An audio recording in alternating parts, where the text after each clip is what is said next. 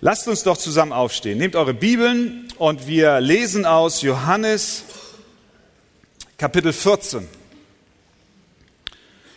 Zunächst einmal die Verse 1 bis 4. Johannes 14, 1 bis 4. Dort sagt Jesus zu seinen Jüngern, Euer Herz erschrecke nicht. Glaubt an Gott und glaubt an mich. Im Haus meines Vaters sind viele Wohnungen. Wenn nicht, so hätte ich es euch gesagt. Ich gehe hin, um euch eine Stätte zu bereiten. Und wenn ich hingehe und euch eine Stätte bereite, so komme ich wieder und werde euch zu mir nehmen, damit auch ihr seid, wo ich bin. Wohin ich aber gehe, wisst ihr, und ihr kennt den Weg. Amen. Ihr dürft euch gerne setzen. Es gibt sehr spannende Bücher. Wahrscheinlich hast du es schon einmal selbst erlebt, dass du ein Buch angefangen hast zu lesen und das ist so spannend gewesen, dass du so neugierig warst und schon mal auf die letzten Seiten geblättert hast, um zu sehen, wie die Geschichte ausgeht. Da bewegen einen dann Fragen wie, wer ist der Gute, wer ist der Böse, wer ist der Täter, wer wird überleben, weiß ich nicht, was immer ihr da gerade für ein Buch lest. Das geht uns nicht nur so, wenn wir Bücher lesen, sondern häufig auch, wenn es um unser persönliches Leben geht. Ich erinnere mich an eine Zeit, als ich Teenager war, so junger Jugendlicher, da hätte ich auch gerne mal in meinem Lebenskapitel des Single-Daseins ein bisschen nach hinten geluschert, um zu, zu wissen, wie oder wer wird wohl meine Frau werden. Da wollte ich gern mal schauen, wie wird sie aussehen. Ich habe mir erhofft, dass es dann leichter ist auf der Suche, weil ich dann schon mal einen Hinweis habe, wie, wie, wie es dann aussieht. Nicht nur bei Fragen, die uns positiv beschäftigen, möchten wir manchmal gerne sehen, wie es ausgeht, sondern auch, wenn uns Angst und Sorge überkommt, dann wächst in uns der Wunsch, wissen zu wollen, wie es weitergeht. Wie entwickelt sich das Kind, was mir heute vielleicht Sorgen bereitet? Was geschieht mit meiner Krankheit? Wie wird es am Arbeitsplatz am Ende dann aussehen? Werde ich bleiben oder muss ich mir was Neues suchen? Die Jünger haben ähnliche Fragen gehabt. Sie waren sehr besorgt darüber, wie die Geschichte mit Jesus denn enden wird. Und nicht nur, wie es mit Jesus enden wird, sondern sie fragten sich auch, was wird aus uns werden? Sie waren drei Jahre lang mit Jesus unterwegs. Sie waren von Beginn an dabei, wie er anfing zu lehren. Sie haben gesehen, mit welcher Autorität er sprach. Sie haben gesehen, wie er sich mit den Schriftgelehrten und Pharisäern auseinandersetzte, wie er sie in den Schatten stellte.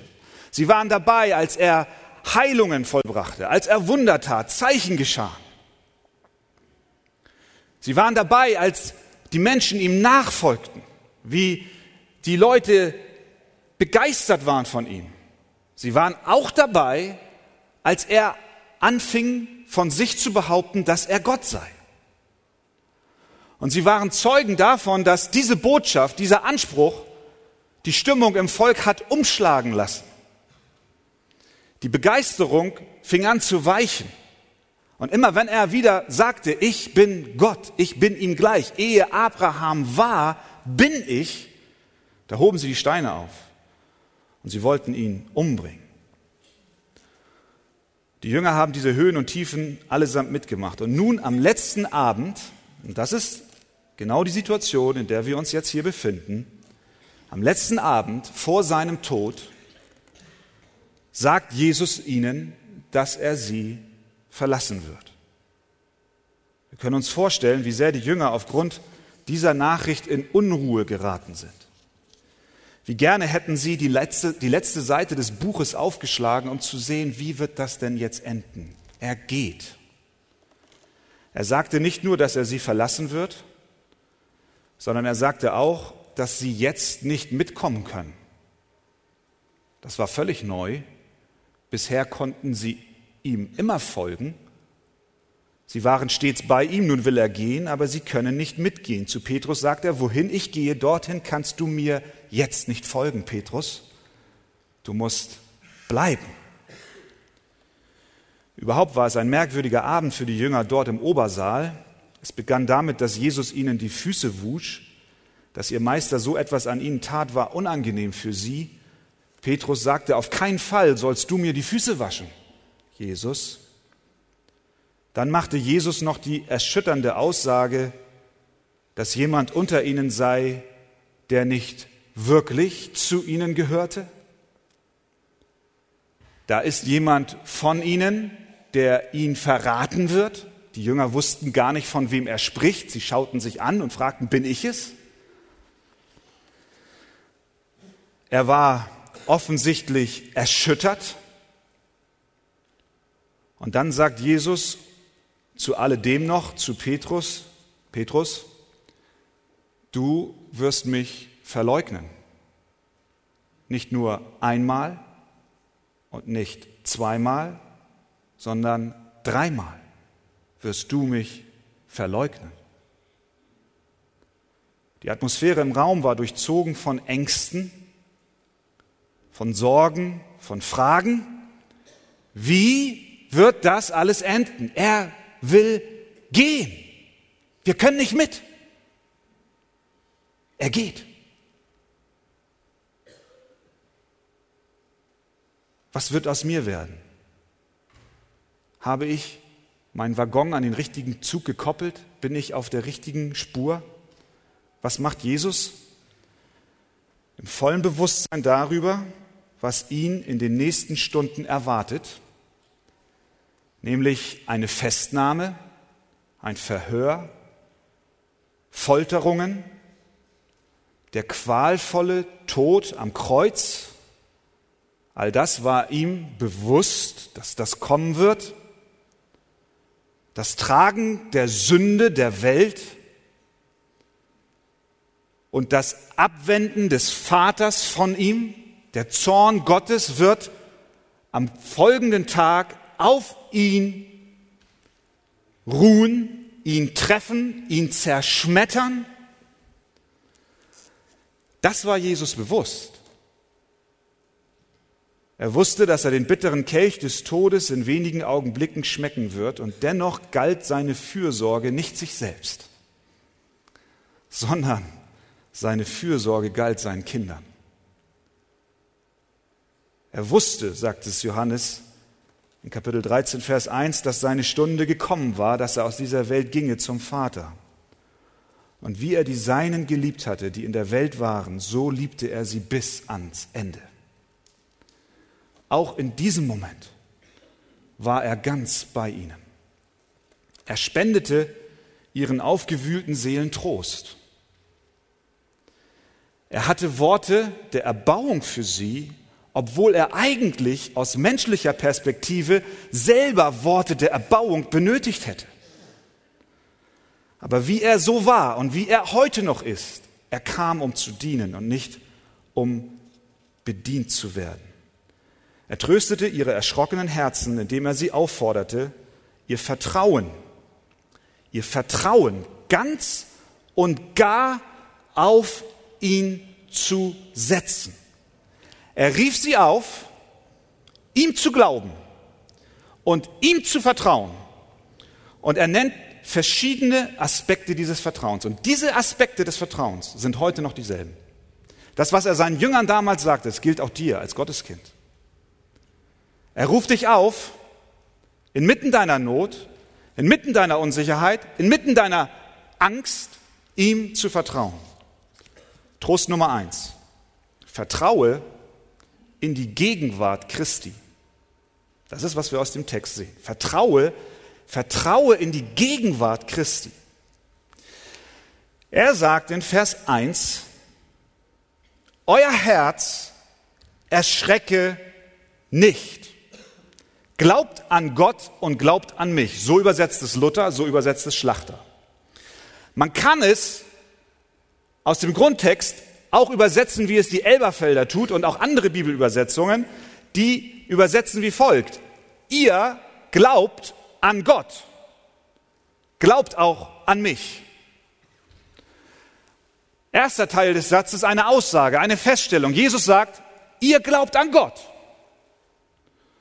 Und so wie ihr an Gott glaubt, so glaubt auch an mich.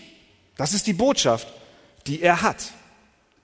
Er fordert sie auf, an seine Gegenwart zu glauben, so wie sie auch an die Gegenwart Gottes glaubten.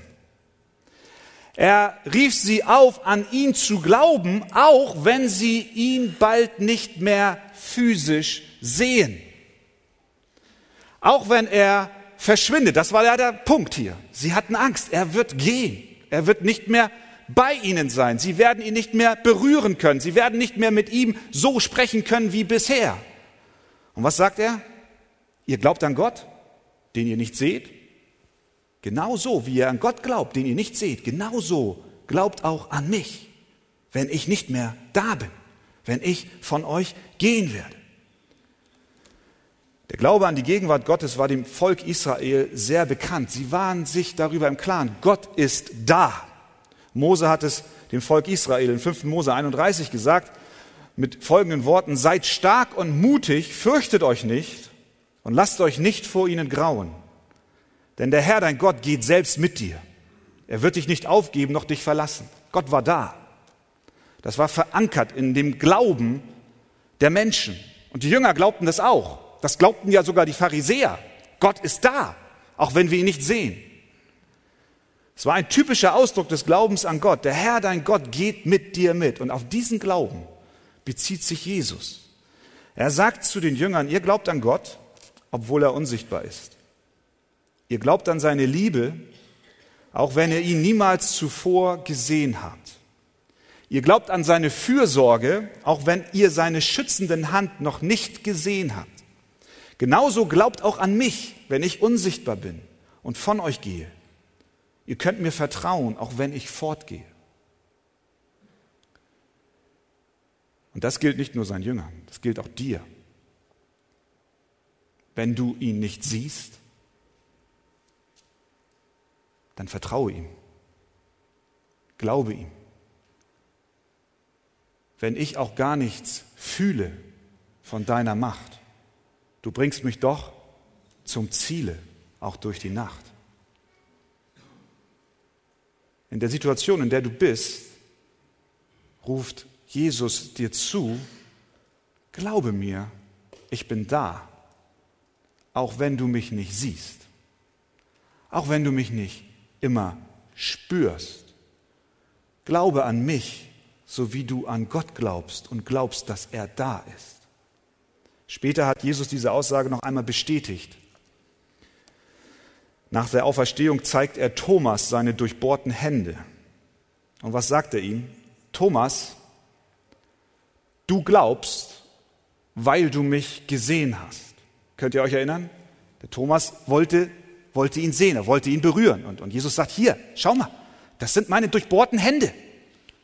Und was sagt, was sagt Thomas? Mein Herr und mein Gott. Und Jesus sagt, Thomas, du glaubst, weil du mich gesehen hast. Das ist, das ist gut, Thomas, dass du glaubst. Aber hör mal, Thomas, es kommt eine Zeit, wo ich nicht mehr da sein werde, nicht mehr physisch, körperlich, ich werde gehen. Und was sagt er dann? glückselig sind, die nicht sehen und doch glauben. Glückselig bist du, wenn du glaubst an Christus, auch wenn du ihn nicht siehst. Das ist der erste Trost für seine Jünger. Er tröstet sie und sagt, liebe Freunde, ich werde gehen aber ich werde doch nicht gehen, sondern ich bin da. Ich werde euch nicht verlassen, noch versäumen. Ich bin bei euch Alle Tage. Bis wann? Bis an das Ende der Weltzeit. Petrus hat diese Lektion verstanden. Interessanterweise, Petrus war dabei. Wir können das so wunderbar sehen, wie diese Entwicklung ist. Petrus war dabei. Er, er hört diese Worte. Und später schreibt er in seinem Brief, im ersten Petrusbrief, schreibt er an die Gläubigen was? Ihr, die Gläubigen, habt ihn nicht gesehen und habt ihn doch lieb. Und nun glaubt ihr an ihn, obwohl ihr ihn nicht seht. Das ist der Trost, das ist die Zuversicht, durch die wir leben dürfen. Jesus sandte den Heiligen Geist, durch den er im Leben seiner Kinder an allen Orten zu allen Zeiten gegenwärtig ist. Und die Aufgabe des Heiligen Geistes ist es, uns klar zu machen, dass Jesus immer noch da ist. Und später sagte er bezüglich des Heiligen Geistes, den er senden wird, er wird mich verherrlichen. Das ist die Aufgabe des Heiligen Geistes. Das heißt, Jesus ist da. Er ist da. Vertraue ihm. Was beunruhigt dich? Was ängstigt dich? In welchem Chaos steckst du? In welcher Unsicherheit befindest du dich? Wenn du ein Kind Gottes bist, dann denke daran, Jesus ist da, auch wenn du ihn nicht siehst und auch nicht spürst. Das ist der erste Trost, den Jesus seinen Jüngern zuspricht. Der zweite Trost lautet, vertraue in die Verheißungen Christi. Jesus sagt in Vers 2, er zündet die nächste Stufe. Er sagt, im Haus meines Vaters sind viele Wohnungen. Wenn nicht, so hätte ich es euch gesagt. Ich gehe hin, um euch eine Stätte zu bereiten. Was Jesus hier macht, ist, er gewährt seinen Jüngern einen Blick auf die letzten Seiten des Buches. Er sagt zu ihnen, habt keine Angst, ich habe eine Mission. Seid nicht ängstlich, macht euch keine Sorgen, denn wisst ihr was, mein Vater hat ein Haus. Und dieses Haus hat viele Wohnungen und Räume und Orte. Ich gehe euch voraus. Ich werde euch einen Wohnort vorbereiten. Macht euch keine Gedanken, dort ist Raum genug. Ihr werdet in den Himmel kommen, wo Gott ist. Und wenn ihr dort ankommt, dann wird für euch vollkommen gesorgt werden. Ihr müsst nicht darüber streiten, wer reinkommt und wer nicht, oder wer näher dran ist an mir und wer nicht. Es gibt dort viel, viel Raum im Haus meines Vaters und wenn ich gehe und euch den Raum vorbereite, dann werde ich euch auch mit Sicherheit erwarten. Genauso wie du dein Haus in Ordnung bringst, wenn du Besuch empfängst. Dann putzt du, dann bereitest du vor, dann räumst du die Kissen zur Seite oder du holst sie raus, du hast Essen und Trinken im Haus. Bei Jesus ist es nicht anders. Er geht voraus. Er tröstet seine Jünger, indem er ihnen sagt, wisst ihr was, ich, ich gehe euch voraus, ich bereite für euch einen Ort und ihr werdet kommen und ihr werdet bei mir sein. Ihr seid nicht nur Gäste, sondern ihr seid meine Kinder. Zudem sichert er noch etwas weiteres hinzu. Er versichert ihnen, dass er persönlich kommen wird, um sie abzuholen. Können wir uns vorstellen, was diese Worte in diesem Moment diesen Jüngern bedeutet haben? Wahrscheinlich nicht. Vielleicht doch. In dieser Situation, wo sie wissen, er wird gehen, und er sagt, Jünger, ich komme wieder. Ich werde euch zu nehmen, damit auch ihr seid, wo ich bin.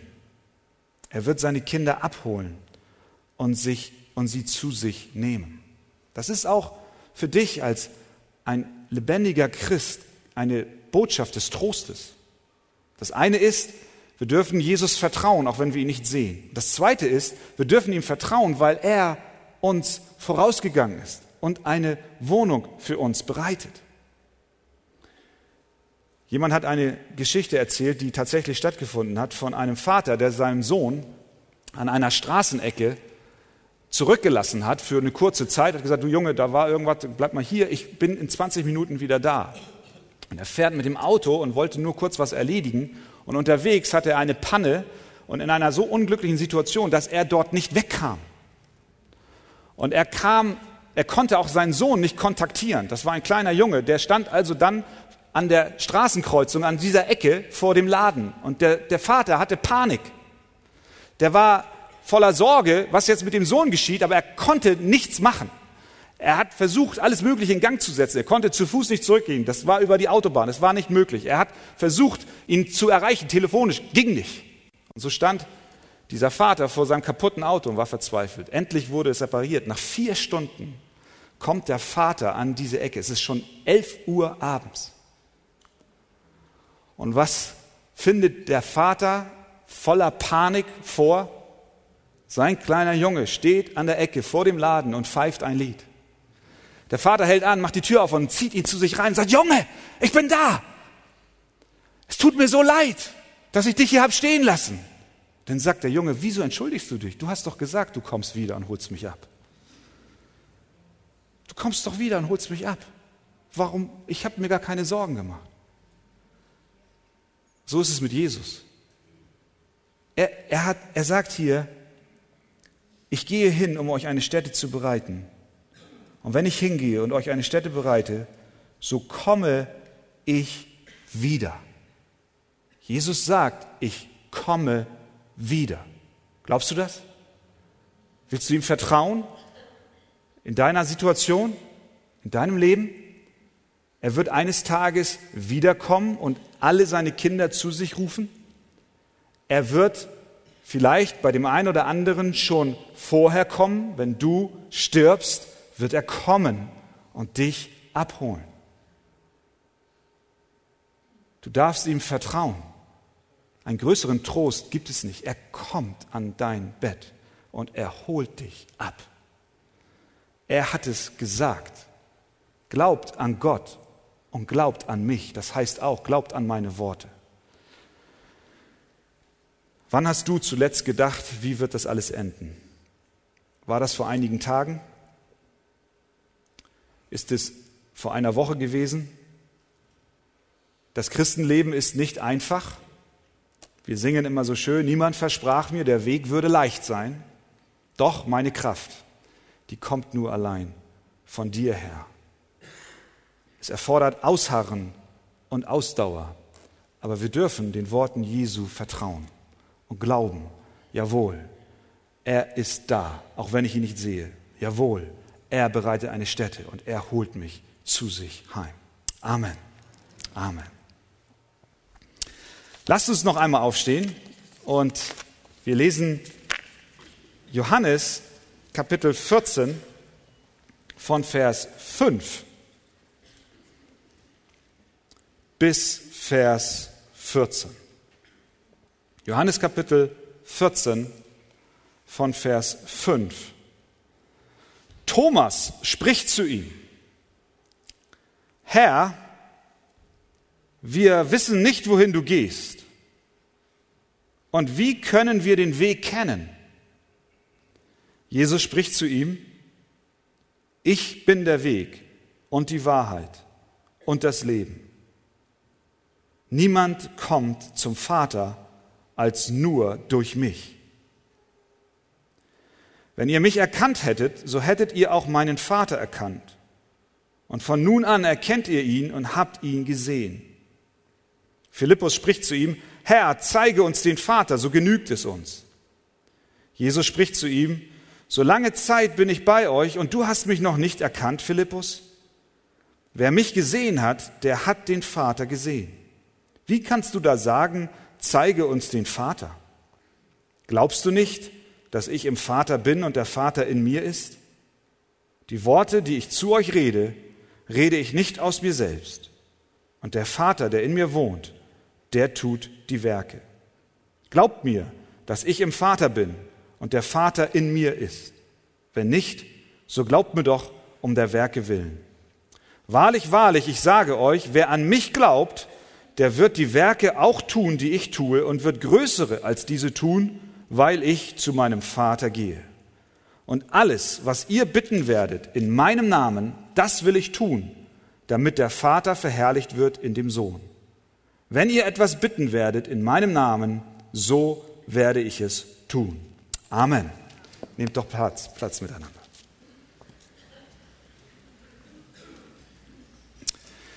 Es war der letzte Abend, den Jesus mit seinen Jüngern verbrachte. Er sagte ihnen, dass er sie verlassen wird. Sie waren verunsichert, ängstlich. Er sagt, euer Herz erschrecke nicht. Sie wussten nicht genau, wie alles enden wird. Jesus kannte ihre Sorgen und tröstete sie. Er tröstete sie erstens, indem er ihnen sagte, euer Herz erschrecke nicht. Glaubt an Gott, so wie ihr an Gott glaubt, so glaubt auch an mich, auch wenn ihr mich nicht mehr sehen werdet. Vertraut mir, ich bin doch da. Und zweitens tröstete er sie, indem er ihnen ein Versprechen machte und sagte, ich gehe und bereite euch eine Wohnung vor. Und wenn ich nicht mehr da bin, dann werde ich eines Tages zurückkommen und euch holen. Und mein Wort gilt. Vertraut mir. In Vers 4 jetzt sagt Jesus, Ganz interessant. Wohin ich aber gehe, wisst ihr. Und ihr kennt den Weg.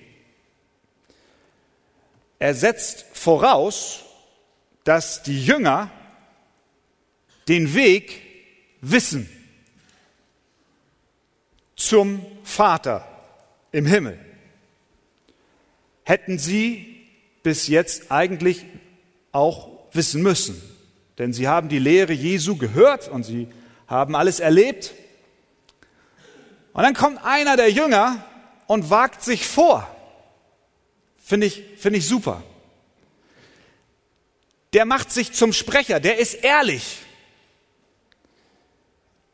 Kennt ihr das, wenn, wenn jemand euch was erklärt und, und alle nicken? Ja, ja, ja, ja. Und in Wirklichkeit sagt man, öh, ich verstehe das gar nicht. Und keiner traut sich. Die ganze Klasse sagt, ja, Herr Lehrer, ja, ja, genau. Und dann kommt eine Nachfrage und dann soll das in eigenen Worten erklärt werden und dann, oh, ich weiß nicht, ich habe es nicht verstanden. Die Jünger hörten das hier so. Und Jesus, als wenn er das schon förmlich herausfordern wollte, er wollte das hören, er wollte diese Frage hören. Er sagt ihnen wie selbstverständlich, Vers 4, wohin ich aber gehe, wisst ihr und ihr kennt den Weg. Äh, Thomas meldet sich und sagt, Jesus, ich habe da mal eine Frage. Ja, Thomas, was ist deine Frage? Herr, wir wissen nicht, wohin du gehst. Und wie können wir den Weg kennen? Eine ganz wichtige Frage. Das ist überhaupt die Frage, die wir uns stellen müssen. Wie, wie komme ich denn dahin, Jesus? Sie waren so erschüttert und verunsichert, dass die Trostworte bis dahin noch nicht ausreichten. Es waren immer noch Fragen da. Thomas drückt es eigentlich so aus. Er sagt, Jesus, wir haben es jetzt verstanden, du wirst sterben. Ja, du wirst sterben. Und du wirst auch von uns gehen, aber hör mal, Jesus, wir waren noch nie tot. Wir wissen gar nicht, was passiert, wenn wir sterben. Finden wir denn auch den Weg zum Vater und zu dieser Wohnung? Wie kommen wir denn da wirklich hin? Gib uns doch mal eine Karte, einen Wegweiser oder ein Navigationsgerät, dass im Fall aller Fälle wir wissen, wie wir dort hinkommen. Wir waren doch noch gar nicht da. Jesus antwortet mit einem nächsten Trost. Trost Nummer drei. Der Trost Nummer drei ist, vertraue in die Person Jesus Christus. Vertraue in die Person, in ihn selbst, in Jesus. Setze dein Vertrauen in Jesus. Setze dein Vertrauen nicht in eine Lehre, Setze dein Vertrauen nicht in eine Kirche. Setze dein Vertrauen nicht in eine Religion. Setze dein Vertrauen nicht in ein Werk, sondern setze dein Vertrauen in die Person Jesus Christus. Das ist die Botschaft. Was sagt er als Antwort? Das ist Trost für dich. Das ist Trost für Menschen. Er sagt, Thomas, Thomas, hör zu. Ich bin der Weg. Ich bin es. Ich bin die Wahrheit. Ich bin das Leben. Er sagt, Thomas und auch alle anderen, die dabei sind, er sagt, Arche, er sagt dir, vertrau mir, denn ich bin der Weg. Ich bin genug. Wenn der Moment kommt, an dem ich euch abhole, dann wisse, ich selbst bin der Weg. Und ich hole dich ab, wenn du glaubst, dass ich der Weg bin. Das ist der Weg, dass ich dich abhole, dass du glaubst, dass ich der Weg bin. Nichts drumherum, alles, was wir sonst so kreieren. Es ist Christus, die Person selbst. Dann fügt er etwas hinzu, was uns heute sehr unbequem erscheint, etwas sperrig. Er sagt, niemand kommt zum Vater als nur durch wen? Durch mich.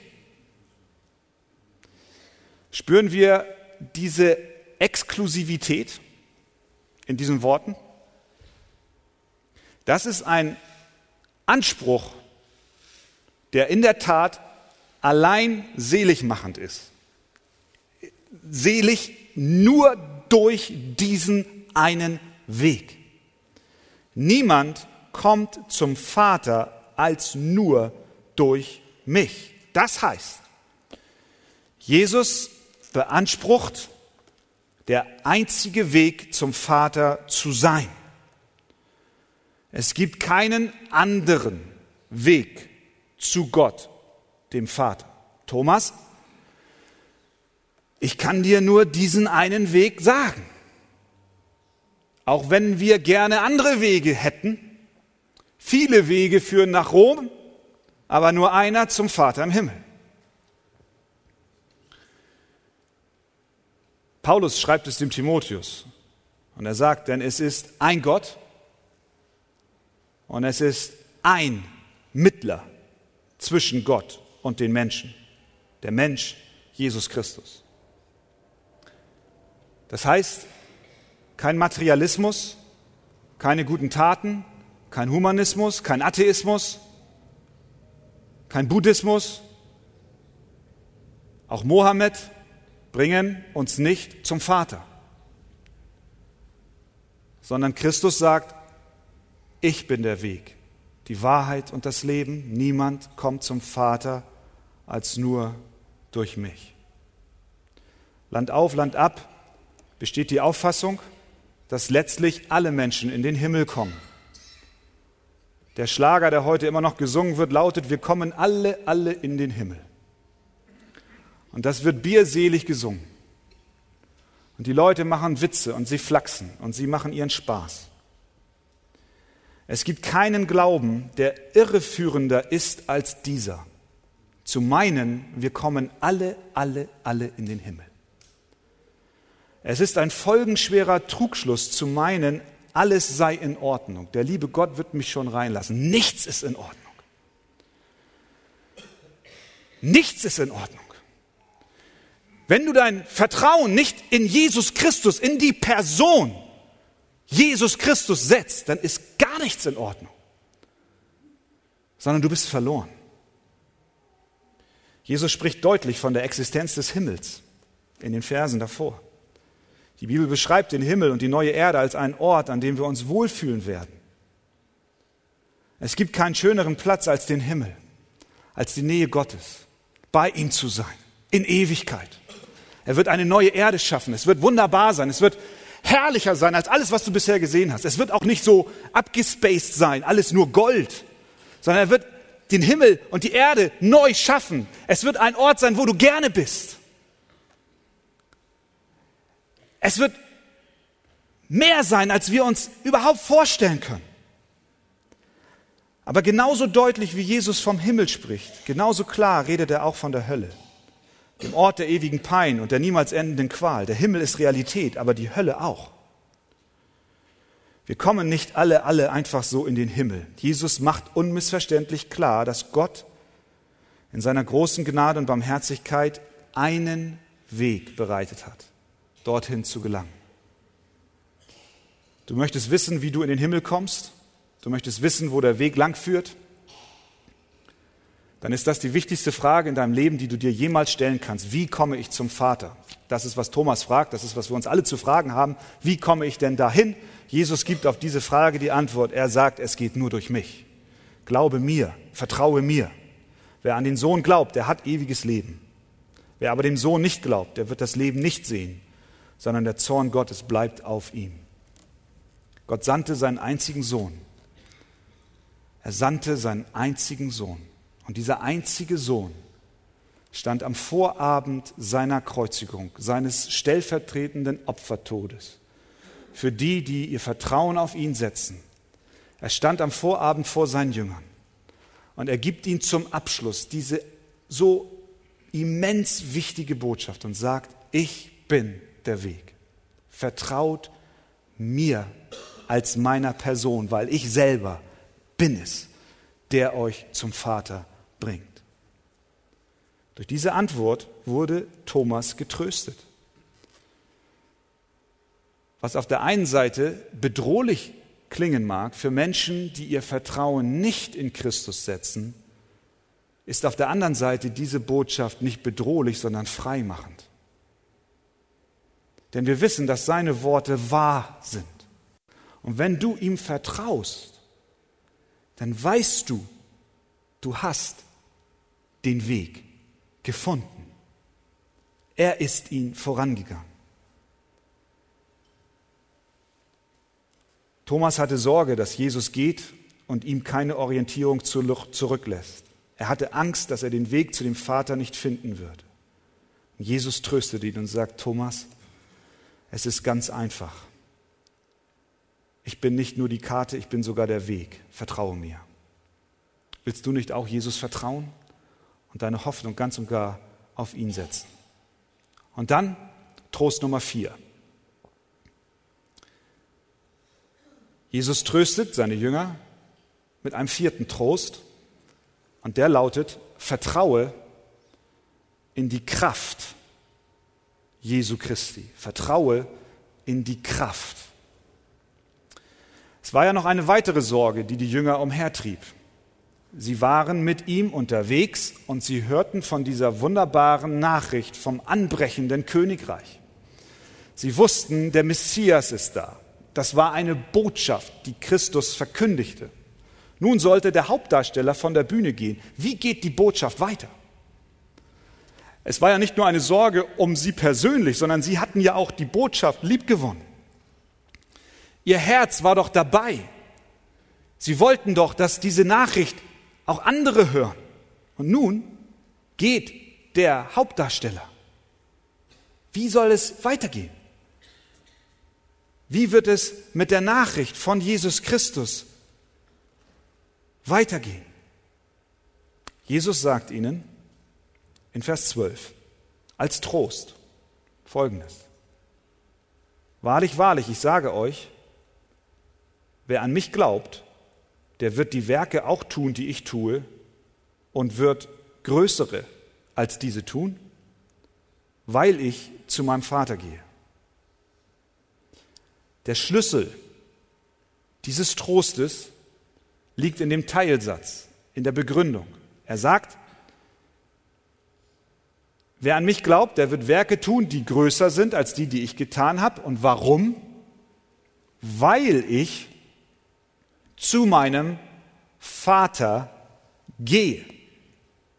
Wir können uns vorstellen, dass der Wunsch der Jünger ein anderer war, vordergründig.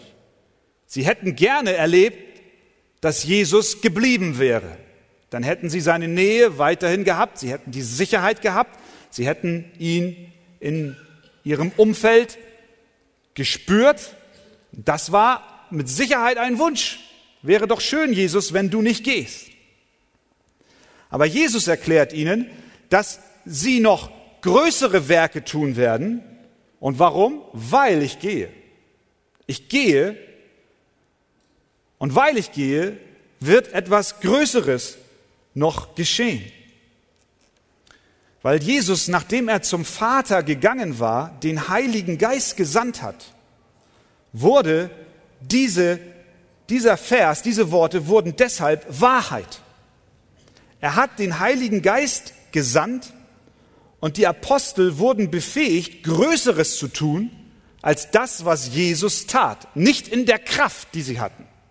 Wir können nicht mehr Kraft haben als Jesus selbst. Wir können nicht mehr Kraft haben als Gott selbst. Aber die Reichweite ihres Dienstes war größer. Wenn wir uns daran erinnern, wie damals Jesus gesprochen hat. Er blieb in den Landesgrenzen sozusagen. Er ist nicht über Judäa, Galiläa und Samaria hinausgekommen. Er hat niemals gepredigt in Marokko. Er hat niemals in Griechenland gepredigt. Er war niemals in der Türkei, geschweige denn in Asien. Er war auch nie in Hamburg und hat hier gepredigt. Jesus war nicht hier. Er war ja örtlich begrenzt aktiv. Die Jünger glaubten, dass wenn Jesus geht, auch mit ihm die Kraft geht. Aber es sollte genau andersherum sein. Jesus geht und es kommt noch mehr Kraft. Es kommt noch mehr Kraft. Verstehst du das? Jesus ist gegangen, damit noch mehr Kraft kommt. Und diese Kraft, und wir sehen es bis heute, ist da. Nicht eine Kraft, die größer ist in den Dingen, die wir jetzt tun, weil wir mehr Kraft haben als Christus, sondern weil der Umfang des Dienstes größer geworden ist. Die Botschaft von Jesus Christus läuft um die Welt, wie es niemals zu den Lebzeiten Jesu geschehen ist. Niemals zuvor wurde das Evangelium so gepredigt wie heute. Das ist ein Trost für die Jünger. Es darf auch ein Trost sein für dich. Wenn du das Wort Gottes liebst und wenn du Sorge dafür hast, darum hast, dass es, dass es Menschen hören, dann darfst du getröstet sein. Jesus Christus hat seinen Geist gesandt. Und dieser Geist Gottes lebt in den Gläubigen. Und dadurch ist eine noch viel größere Wirksamkeit möglich, als wenn Jesus Christus leiblich hier wäre. Er multipliziert sich durch uns und durch dich. Und sein Wort geht in die ganze Welt hinaus. Und dann, und das ist noch wichtig, das ist ganz wichtig, dann tröstet Jesus sie noch mit den folgenden Worten, Vers 13. Er sagt, und alles, was ihr bitten werdet in meinem Namen, das will ich tun, damit der Vater verherrlicht wird in dem Sohn. Wenn ihr etwas bitten werdet in meinem Namen, so werde ich es tun. Wow. Das sind doch mal Worte, oder? Heißt das, dass die Jünger, heißt das, dass du einen Blankoscheck von Jesus bekommen hast? Alles, was ihr bitten werdet in meinem Namen, das werde ich tun. Dann trag mal ein in den Scheck einen Rolls Royce und dann reich ihn ein. Mal sehen, was bei rauskommt. Sind, das, sind die Worte Jesu so zu verstehen? Nein, das heißt es nicht. Es gibt eine entscheidende Bedingung.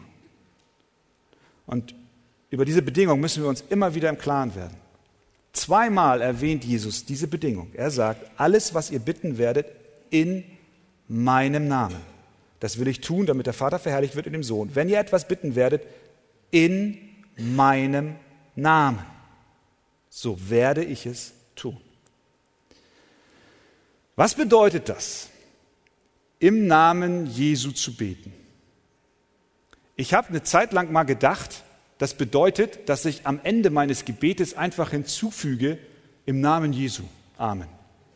Boah, jetzt habe ich ja im Namen Jesu gebetet. Vielleicht warst du nie so naiv wie ich, aber vielleicht ja doch in unserer Gebetspraxis. Wir beten etwas und fügen dann noch schnell hinzu, im Namen Jesu bete ich. Amen. Um dem Gebet eine Autorität zu verleihen. Durch eine Floskel. Wir sollen beten ist auch nicht falsch, wenn wir sagen, ich bete im Namen Jesu, wenn du es so meinst. Aber wenn es eine Floskel wird, nur damit du diesem Text gerecht wirst, dann haben wir das Ziel verfehlt. Ich will nicht sagen, du sollst nicht mehr beten im Namen Jesu, aber ich will hinterfragen, beten wir es mit Herz im Namen Jesu? Was bedeutet es? Es bedeutet, wir sollen im Namen seiner Person beten. Das bedeutet, wenn du betest, dann bittest du nicht, nicht eigentlich du bittest dann, sondern Jesus bittet und du bittest in seinem Namen, in seiner Person. Das heißt, dein Gebet, was du betest, ist nicht dein Gebet, sondern sein Gebet. Jesus gibt uns tatsächlich die Vollmacht. Er gibt uns die Vollmacht, so wie es auch im Juristischen eine Vollmacht gibt, dass du im Namen eines anderen unterschreiben kannst. Aber dann unterschreibst du, wenn du ein aufrichtiger Mann bist oder eine Frau bist, nur dann, wenn du weißt, dass der Original-Autoritätsgeber damit einverstanden ist. Oder? Sonst missbrauchst du die Autorität. Und so ist es mit Jesus. Er gibt dir die Vollmacht, in seinem Namen zu beten, aber dann bitte auch bete auch so, wie du weißt, dass es ihm gefällt. Du kannst es in deinem Gebet so ausdrücken. Vater, ich bitte dich, tue es für Jesus. Wenn du das hinzufügen kannst, tue es für Jesus. Tue es nicht für mich, sondern ich bete für Jesus. Ich glaube, dann haben wir ein Gebet gesprochen, was sich doch auch in Übereinstimmung mit ihm befindet. Es bedeutet noch mehr. Es heißt, dass wir auch in Übereinstimmung mit seiner Ehre und Herrlichkeit beten sollen. Vers 13 noch einmal. Und alles, was ihr bitten werdet in meinem Namen, das will ich tun, damit der Vater verherrlicht wird in dem Sohn. Wie kannst du das praktisch tun? Dass durch dein Gebet Christus verherrlicht wird? Du kannst nach jeder Bitte, die du formulierst, von Herzen hinzufügen, ich bitte dies für Jesus, weil es ihm Ehre bringt. Wenn du das beten kannst, wenn du das deinem Gebet von Herzen hinzufügen kannst, dann bewegen wir uns, glaube ich, auf gutem Grund. Das schützt uns davor, im Gebet etwas zu erbitten, was wir gerne haben möchten. Zum Beispiel den Rolls-Royce oder ein dickes Geldkonto. Wenn wir uns fragen, Herr, gibt es dir Ehre? Bringt es dir allein die Ehre? Und die große Verheißung, der Trost für die Jünger, der Trost für dich ist, Vers 14, er sagt, ich werde es tun, ich will es tun. Er sagt nicht, ihr werdet es schon machen, sondern er sagt, ich will es tun. Hör mal, wenn du betest in dieser Weise, ich will es tun, ich werde es tun, ich bin es, der antwortet und nicht du. Die Jünger brauchten Trost und Jesus gab ihnen, was sie benötigten. Er rief sie auf, auf seine Gegenwart, seine Verheißung, seine Person und seine Kraft zu vertrauen. Das wünsche ich uns, dass wir das in seiner Gnade tun, damit er alle Ehre bekommt. Amen. Amen.